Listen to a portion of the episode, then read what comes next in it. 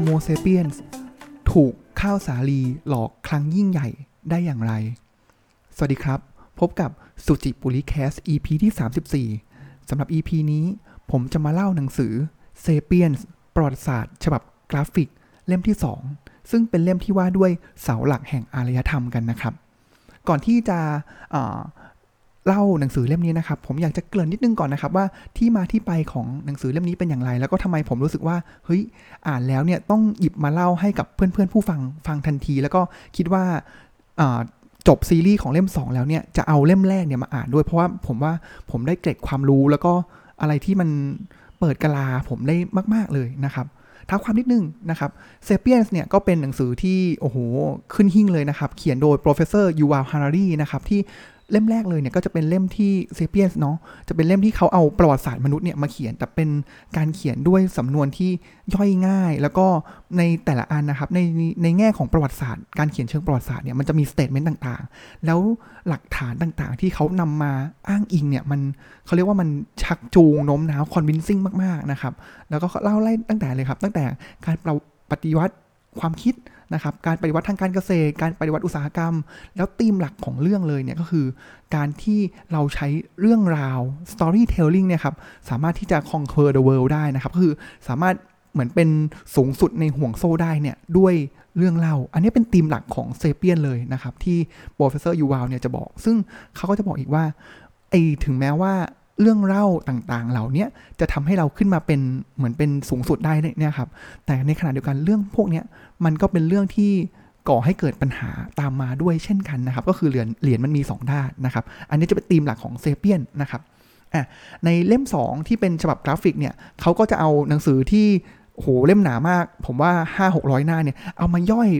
แล้วก็ร้อยเรียงเรื่องราวใหม่นะครับ ก็จะเป็นลักษณะของกราฟิกเป็นตัวการ์ตูนนะครับ จะไม่ใช่แบบเล่าประวัติศาสตร์อย่างเดียวแล้วแต่เป็น story ต่างๆ มีตัว Professor ยูวาลเนี่ย ก็จะเป็นตัวละครตัวหนึ่งนะครับ จะมีเด็กที่ชื่อโซอี้มี Professor สรัสวตีนะครับที่เป็นผู้เชี่ยวชาญด้านประวัติศาสตร์ มีแบบ Doctor Fiction นะครับที่เป็นแบบเหมือนเป็นตัวละครตัวหนึ่งที่ไปสร้างเรื่องราว เพราะว่าเขาบอกว่าในเมื่อ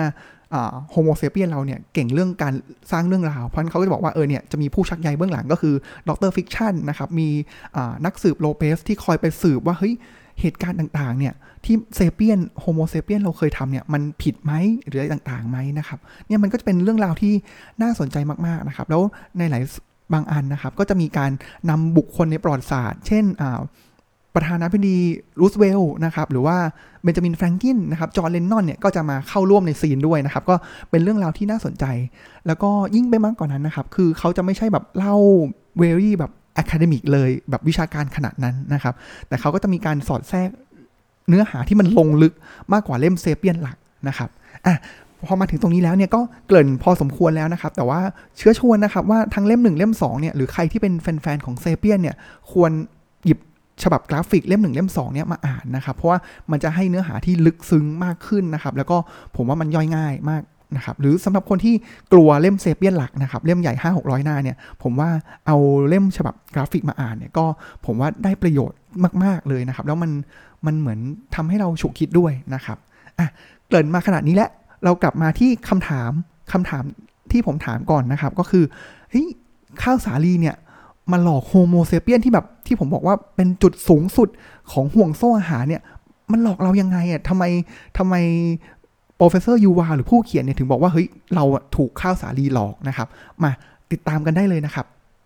เหตุเกิดของการหลอกลวงครั้งยิ่งใหญ่โดยข้าวสาลีเนี่ยครับก็เกิดประมาณช่วง 12,000 ปีที่แล้วนะครับ ยุคนั้นเลยเนี่ยจะเป็นยุคที่ก่อนการปฏิวัติการเกษตรนะครับ มนุษย์เราเนี่ยตอนนั้นลักษณะของเราก็จะเป็นลักษณะของ hunter and gatherer นะครับ หมายความว่าไง Hunter and Gatherer นะครับเราก็จะเหมือนเป็นมนุษย์ล่อนเล่นะครับ ก็ไปย้ายถิ่นฐานไปเรื่อยๆนะครับความหมายของ hunter เนี่ยครับก็คือเราเป็นผู้ล่าใช่ไหมครับ อย่างเช่นเราขาดอาหารอาหารแล้วหมด เราก็ออกไปล่าสัตว์ แบบอาจจะไป 1 วัน 1 สัปดาห์ แล้วก็มีอาหารกลับมาจำนวนหนึ่ง แล้วก็กลับมากินกินเสร็จปุ๊บ เราก็ออกไปล่าอีกนะครับว่าถ้าจากเราเป็นอย่างนี้มาแบบโอ้โหนับหมื่นนับล้านปีและก่อนช่วงปฏิวัติการเกษตร 12,000 ปีที่แล้วนะครับ อีกอะความหมายของ gatherer ก็คือเราก็จะมีการเก็บหาเก็บได้บางส่วน แต่ว่าเราก็ไม่ได้เก็บได้มากขนาดนั้นนะครับ แล้วปลาอาหารของเราเนี่ยก็จะเป็นสัตว์ใช่ไหมครับที่หลอกไปล่า ส่วนอันที่เป็นพืชนะครับ เราก็ออกไปเก็บ ตามป่าต่างๆ แล้วก็กลับมากินกินเสร็จปุ๊บก็ออกไปอีกนะครับ แล้วเมื่ออาหารบริเวณนั้นนะ่ะมันหมดใช่ไหมครับ เราก็ย้ายถิ่นฐานไปเรื่อยๆ ตามแหล่งอาหารนะครับ เพราะฉะนั้นลักษณะของมนุษย์ก่อนหน้านี้เลยเนี่ยครับลักษณะของเราเนี่ยจะเป็นลักษณะที่เราจะย้ายถิ่นฐานแล้วก็กินแล้วเพราะฉะนั้นเนี่ยพอเราต้องมีการย้ายถิ่นฐานการตั้งถิ่นฐานเนี่ยมันทำได้ยากแล้วมันก็มีอันตรายต่างๆ มากมาย เพราะฉะนั้นในยุคนั้นเนี่ยครับมนุษย์เราเนี่ยจะมีเหมือนมีครอบครัวที่ค่อนข้างเล็กนะครับ ก็ cycle ของการมีลูกเนี่ยก็อาจจะแบบ3-4 ปีมีคนนึง แล้วก็การย้ายถิ่นฐานก็จะทำให้เกิดการเสียชีวิตได้ง่ายนะครับ อันนี้เป็น nature ของมนุษย์ Homo sapiens ก่อนการปฏิวัติการเกษตรนะครับซึ่งในหนังสือเล่มนี้ครับก็เล่าได้อย่างน่าสนใจนะครับเขาไม่ได้แบบเล่าเป็นเส้นเส้นเรื่องตรง หรือแบบเป็นลอจิกวิทยาศาสตร์ปกตินะครับ แต่เขาเล่าในแง่มุมว่า เป็นเหมือนปีศาจข้าวสาลีตัวหนึ่งนะครับ ที่พยายามจะมาปั่นหัวมนุษย์ของเรานะครับ แล้วทีแรกเขาก็บอกอย่างนี้ว่าเฮ้ยในช่วงข้าวสาลีเนี่ยทีแรกมันไม่ได้เป็นอย่างนี้นะเม็ดรวงข้าวสวยขนาดนี้แต่จริงๆแล้วมันอาจจะไม่บางต้นเนี่ยไม่มีเมล็ดเลยด้วยซ้ำนะครับ แต่ว่าในตัวเรื่องที่เป็นปีศาจข้าวสาลีตัวนี้ครับเขาพยายามที่จะไปปั่นหัวมนุษย์นะครับโดยการที่ในตอนนั้นเขาก็แบบค่อนข้างที่จะบอกว่าตัวเองเนี่ย ต่ำต้อยเป็นแค่ หญ้าธรรมดาธรรมดาตนหนึ่งเลยนะครับ แต่ว่าพอมาถึงตอนนี้แล้วเนี่ยโอ้โห ข้าวสาลีเนี่ยมีทั่วโลกทุกจุดเลยนะครับ ทั้งเป็นอาหารหลักของทั้งคนแล้วก็สัตว์เลยนะครับ แล้วทุกคนเนี่ยก็ต้องทำยังไงให้สามารถปลูกแล้วก็ดูแลข้าวสาลีได้เป็นอย่างดีนะครับ ซึ่งไอ้เจ้าปีศาจข้าวสาลีตัวนี้ครับในเรื่องเนี่ยก็พยายามจะไปปั่นหัวมนุษย์เรานะครับที่จะพยายามให้มาปลูกข้าวสาลีได้นะครับซึ่งอ่ามนุษย์เราก็ไม่เชื่อนะครับว่าเอ้ยปลูกทำไมใช่ไหมครับแต่หลังจากที่มนุษย์คนแรกเนี่ยได้ลองเอาข้าวสาลีเนี่ยมาปลูกแล้วเนี่ยครับหลังจากนั้นเนี่ยชีวิตของมนุษย์เราหรือวิวัฒนาการของเราเนี่ยมันก็เปลี่ยนแปลงไปอย่างสิ้นเชิงนะครับ เพราะฉะนั้นมันเลยบอกว่าเนี่ย ข้าวสาลีเขาเลยในในหนังสือพยายามจะบอกว่าข้าวสาลีเนี่ยหลอกลวงเรานะครับ แต่ว่าเออจริงๆแล้วเราก็เป็นคนเอาข้าวสาลีมาปลูกเองนี่แหละนะครับ แต่ว่าเพื่อเป็นอ่าเป็นเรื่องเล่าที่มันดูน่าสนใจนะครับ แล้วมันจะเป็นเรื่องที่บอกว่าเป็นการหลอกลวงครั้งยิ่งใหญ่ได้อย่างไรนะครับ หลังจากนั้นเนี่ยครับต้องนึกภาพอย่างนี้นะครับว่าวิถีชีวิตของมนุษย์เราเนี่ยเปลี่ยนแปลงไปอย่างสิ้นเชิงเลยนะครับ ข้าวสาลีบอกว่าเจ้าปีศาจข้าวสาลีบอกว่าหลังจากที่มนุษย์เริ่ม นำข้าวสาลีมาปลูกแล้วเนี่ย แทนที่ข้าวสาลีจะเป็นธาตุคือมนุษย์อาจจะมองว่าข้าวสาลีเนี่ยเป็นเหมือนเป็นสิ่งที่เขาปลูกใช่ไหมครับเป็นธาตุของมนุษย์ แต่จริง ๆ แล้วเนี่ยลองมองคิดดีๆสิครับว่าเฮ้ยใครกันแน่เป็นธาตุของใครนะครับ ย้อนกลับไปก่อนที่จะมีการปลูกข้าวสาลี มนุษย์เราเนี่ยก็เหมือนเป็นฮันเตอร์แกเรอร์นะครับ ก็คือถ้าเกิดอาหารหมดก็ออกไปล่ากลับมาเสร็จปุ๊บ ก็มีเวลากินข้าว หรือว่าตอนที่ออกไปเขาเรียกว่าออกไปเก็บอาหารสัตว์พวก พืชพันธุ์ทันอาหารในป่าใช่ไหมครับเขาก็ออกไปตอนกลางคืน แล้วกลางวันก็กลับมาพักผ่อนมีชีวิตแบบค่อนข้างที่จะโอเคเลยนะครับแล้วมีอิสระเสรีในชีวิต แต่หลังจากที่เราเริ่มปลูกข้าวสาลีแล้วเนี่ยข้าวสาลีเนี่ยมันต้องมีการดูแลถูกไหมครับ เราต้องมีการพรวนดิน วิวัฒนาการของเรื่องของการพรวนดิน การให้ปุ๋ยการให้น้ำที่เหมาะสม คอยดูแลนะครับ คอยกำจัดศัตรูพืชเนี่ยกลายเป็นว่าอะไรครับ เพื่อให้ได้ผลผลิตที่มาหล่อเลี้ยงมนุษย์ ที่อย่างเพียงพอเนี่ยครับเรากลับต้องเป็นทาสของของข้าวสาลีนั้นๆนะครับ โดยที่เราต้องคอยดูแลแบบทำงานทั้งวันทั้งคืนเลยนะครับแล้วต้องคอยดูว่าเออเฮ้ยจะมีใครมาขโมยด้วยหรือเปล่านะนะครับ คือเราทำงานหนักกว่าเดิมเพื่อให้ได้พืชผลผลิตที่บอกว่าเพื่อความมั่นคงทางอาหาร แต่ถามว่าเฮ้ยจริง ๆ แล้วเนี่ยการเป็น hunter and gatherer เนี่ยมันก็มีความมั่นคงอยู่แล้วนะ แล้วอะไรล่ะที่จะไม่มั่นคง พอ เขาเลยเล่าต่อองี้ครับว่าไอ้ที่ไม่มั่นคงเนี่ยเพราะว่าพอเวลาเราวิถีชีวิตเราเริ่มเปลี่ยนใช่ไหมครับการที่เราจะปลูกข้าวสาลีได้เนี่ยก่อนหน้านี้เราต้องออกเดินทางไปหาอาหาร แต่พอเราปลูกข้าวสาลีแล้วเนี่ยครับเราต้องอยู่กับที่แล้วเราต้องมีการปลูกบ้านนะครับเราไม่ได้ไปไหนแล้ว คือเขาเรียกว่าเราถูก คือเราอาจจะมองว่าเราอะโดเมสติเคทข้าวสาลี ข้าวสาลีเนี่ยหมายความว่า มันเคยเป็นหญ้ามาก่อนแล้วเราค่อยมาปรับปรุงพันธุ์ไปเรื่อยๆ ก็คือเอามันมาเลี้ยงได้นะครับ แต่จริงๆแล้วเนี่ยคำว่า domesticate เนี่ยเราในแหละถูกข้าวสาลี domesticate domesticate ก็คือการที่เราถูกปักหลักให้อยู่กับที่ถูกมาเลี้ยงเป็นต้นนะครับเนี่ยจริง ๆแล้วมันกลับกันนะครับเขาเลยบอกว่าเฮ้ยจริง ๆ แล้วข้าวสาลีนี่แหละหลอกเราไม่ใช่เราปฏิวัติการเกษตรอะไรได้นะครับมาต่อพอเราเริ่มอยู่กับที่ได้ เรามีอาหารเพียงพอเกิดอะไรขึ้นครับ คราวนี้ไซเคิลของการมีลูก ก่อนหน้านี้คือมันก็เคลื่อนที่แบบย้ายที่ไปเรื่อยๆใช่ไหมครับ อาหารก็อาจจะไม่ได้สมบูรณ์ขนาดนั้น แต่มันก็พอเพียงนะ แต่พอเรามันมีข้าวสาลีแล้วเนี่ย อาหารเราเหลือเฟือเลย พอเราอาหารเราเหลือเฟือ แล้วเราต้องอยู่กับที่เกิดอะไรขึ้นครับ ไซเคิลของการมีลูก โอ้โห คราวนี้นี่คือปีเว้นปีที่แท้ทรูนะครับ เพราะฉะนั้นพอเรามีลูกมากขึ้น มันก็เป็นวัฏจักรครับ วัฏจักรที่เราต้องหาอาหารมากขึ้นเรื่อยๆเรื่อยๆ เพราะฉะนั้น เราก็ต้องพึ่งพาข้าวสาลีมากขึ้นมากขึ้นเรื่อย ๆ มันเลยเป็นเหตุผลว่าเฮ้ยนี่แหละ หลังจากที่มีการปฏิวัติการเกษตร หรือบอกว่าเราถูกข้าวสาลีหลอกแล้วเนี่ย มันคือครั้งยิ่งใหญ่การจุดเปลี่ยนจุดตัดที่ยิ่งใหญ่ที่สุดของมนุษยชาติเลยที่ในเซเปียนหรือ professor ยูวาลเนี่ย เน้นย้ำเรื่องนี้ตลอดเวลานะครับ ว่าเรานี่แหละถูกข้าวสาลีหลอกนะครับ ทีนี้ครับการวิธีวิถีชีวิตเนี่ยครับ มันก็จะเริ่มวิธีแบบนี้มันก็จะเริ่มแพร่ออกไปเรื่อยๆตามที่ต่างๆ เพราะว่าต้องนึกภาพอย่างนี้ครับ พอเวลามันมีสถานที่สถานที่หนึ่งเนี่ยสามารถทำข้าวสาลีได้แล้วใช่ไหมครับ หลังจากนั้นเนี่ยอะตรงนี้ก็จะเริ่มมีความมั่นคงทางอาหาร แล้วพอเวลาไม่พอเขาก็เริ่มขยายพื้นที่ออกไปเรื่อยๆเรื่อยๆเรื่อยๆใช่ไหมครับ มันก็จะเริ่มไปเบียดพื้นที่ของคนที่เป็นลักษณะใช้ชีวิตเหมือนเป็นพรานป่าออกล่าอาหาร เพราะฉะนั้นเขาก็ต้องพลิกชีวิตขึ้นมาด้วยเหมือนกันนะครับ แล้วการที่ปฏิวัติการเกษตรแล้วเนี่ยมันก็จะเริ่ม สร้างเรื่องของอำนาจของรัฐนะครับ แล้วก็การรวมกลุ่มต่างๆ มันก็จะไปเนี่ยครับก็เลยทำให้วิถีชีวิตของการเป็น farmer เนี่ยครับมันเริ่มขยายตัวมากขึ้นแล้วพลิกจาก hunter and gatherer ที่เป็นก่อนหน้านี้นะครับ อาจจะมีบางที่นะครับที่ไม่มากอาจจะเป็นในฝั่งที่เป็นออสเตรเลียนะครับที่เหมือนเป็นแยกวิวัฒนาการแยกออกไปเลยนะครับ หรือบางจุดที่มันวิวัฒนาการแยกเนี่ยการเป็นชาวนาหรือปลูกข้าวเนี่ยก็จะยังไม่มียังมีลักษณะวิถีชีวิตที่เป็นแบบลักษณะของ hunter and gatherer อยู่นะครับ แต่ว่ามันค่อยๆ ถูกกลืนไปเรื่อยๆเรื่อยๆนะครับด้วยเริ่มต้นจากข้าวสาลีนี่แหละครับ แต่ก็เนี่ยครับมันถือว่าเป็นผมว่ามันก็เป็นข้อดีของมนุษย์นะครับ ที่เราจะมีการเรียนรู้แล้วก็วิวัฒนาการไปเรื่อยๆนะครับแล้ว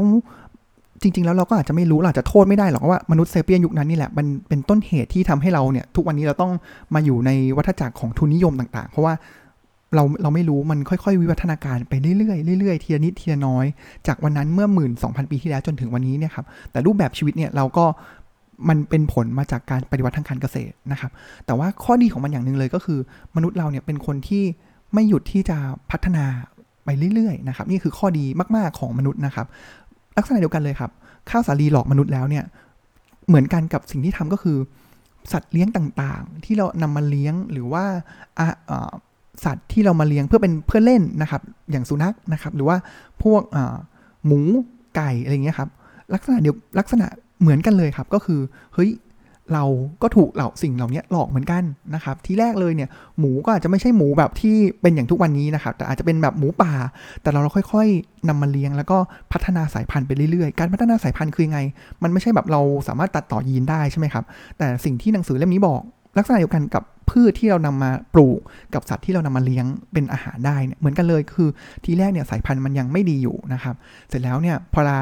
มีเจเนเรชันถัดไป ผมยกตัวอย่างของสัตว์ล้วกันเนาะอย่างสัตว์ที่เป็นสัตว์ที่เชื่องล้วกันนะครับ สัตว์ที่เชื่องเนี่ยเหมือนกันเลยครับที่แรกเนี่ยสุนัขต่างๆเนี่ย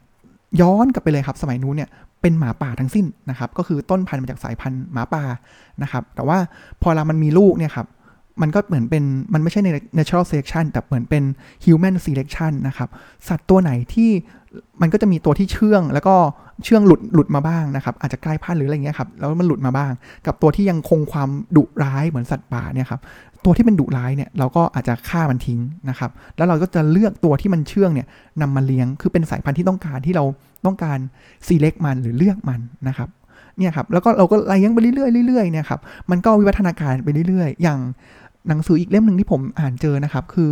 สัตว์สมัยก่อนเลยเนี่ยหน้ามันจะยาวๆ ซึ่งมันดูแล้วไม่น่ารักนะครับ แต่ลองดูสมัยนี้สิ สัตว์จะหน้ากลมๆนะครับเหมือนมนุษย์เราก็จะค่อนข้างเป็นลักษณะของหน้ากลมๆหมายถึงแบบความเป็นมิตรน่ารักนะครับเพราะฉะนั้นแล้วเนี่ยสัตว์ตัวไหนลูกตัวไหนที่มันเกิดมาแล้วหน้ามันสั้นนะครับลงเรื่อยๆ น่ารัก มันก็จะมีโอกาสที่จะสามารถสืบทอดเผ่าเผ่าพันธุ์ได้ดีกว่า ตัวอื่นๆนะครับข้าวสาลีเช่นกัน หรือพืชพันธุ์ต่างๆ เช่นกัน ที่มนุษย์สมัยก่อนเนี่ยยังไม่รู้ว่าเฮ้ย GMO มันคืออะไร ปรับปรุงพันธุกรรมเป็นอย่างไร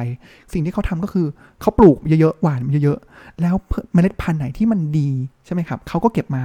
แล้วก็อันไหนที่ไม่ดีเขาก็ทิ้งมันไปนะครับแล้วก็เอาตัวที่มันดีนี่แหละมาขยายพันธุ์ต่อนะครับก็เป็นสิ่งที่เราก็พัฒนามาเรื่อยๆอย่างเช่น สิ่งต่างๆ ที่เราก็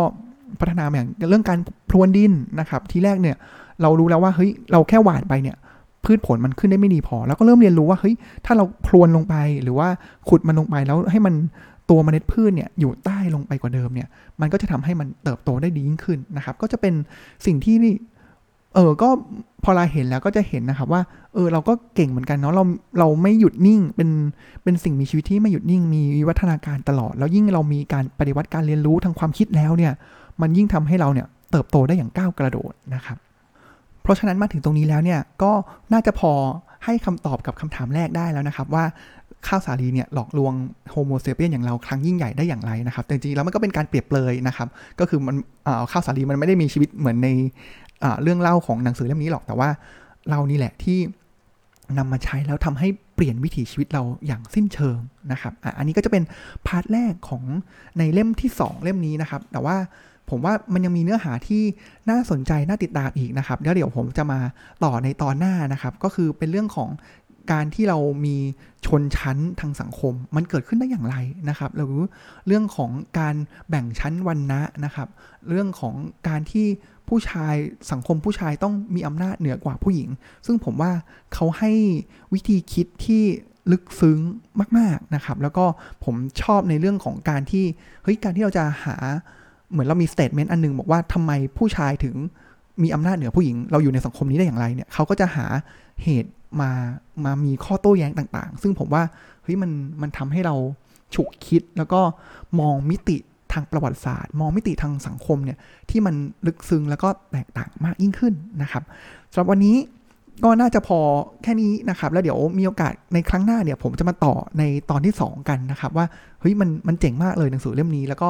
เหมือนเดิมนะครับ อยากจะชวนให้ทุกๆ คนที่เคยอ่านเซเปียนหรือไม่เคยอ่านเซเปียนเนี่ยได้ลองมาอ่านดูนะครับ แล้วมันทำให้เราฉุกคิดสะท้อนอะไรหลาย ๆ อย่างมาก ๆ จริง ๆ นะครับสำหรับวันนี้ก็ขอกล่าวคำว่า สวัสดีครับ